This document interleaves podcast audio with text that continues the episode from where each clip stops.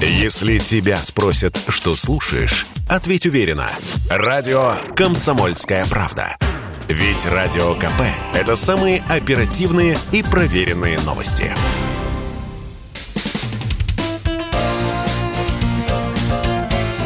Говорит полковник.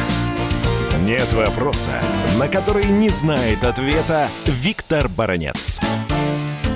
Сообщение о том, что американская компания Meta, владеющая социальными сетями Facebook и Instagram, сняла запрет на призывы к насилию в отношении российских военных, стало, пожалуй, сегодня главной информационной сенсацией мира. Ну а теперь давайте на минутку вспомним Нюрнберг, где осуждались преступники и с их деяниями против человечности. Кстати, под этими документами стоят подписи представителей Соединенных Штатов Америки. И вот вам, пожалуйста, все повторяется.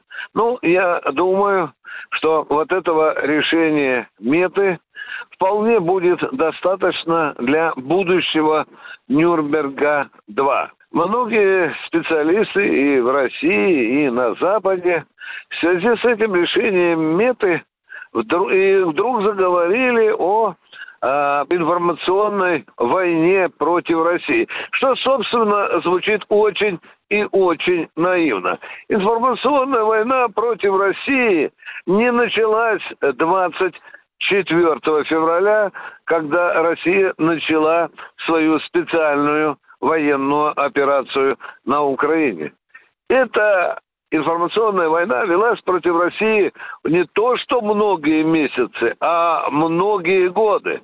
Просто вот эта мета, она прятала свое лицо, хотя, читая те же материалы и в Инстаграме, и э, на других каналах, э, в том же Фейсбуке, там, Инстаграме, мы легко определяли, кто стоит за той гнусной пропагандой, э, которая густым поток антироссийской пропаганды, которая густым потоком изливалась и в Фейсбуке, и Инстаграм.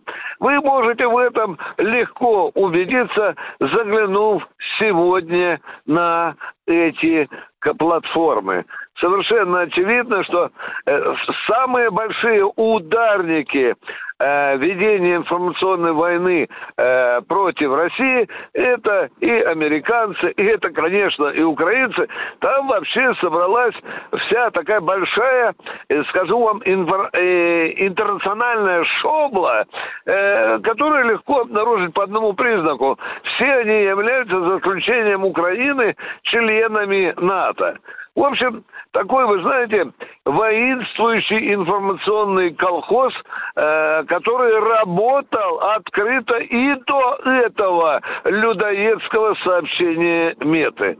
Ну что же, дорогие друзья, вы знаете, наверное, в этом для нас ничего нового нет. Просто враг сбросил маску.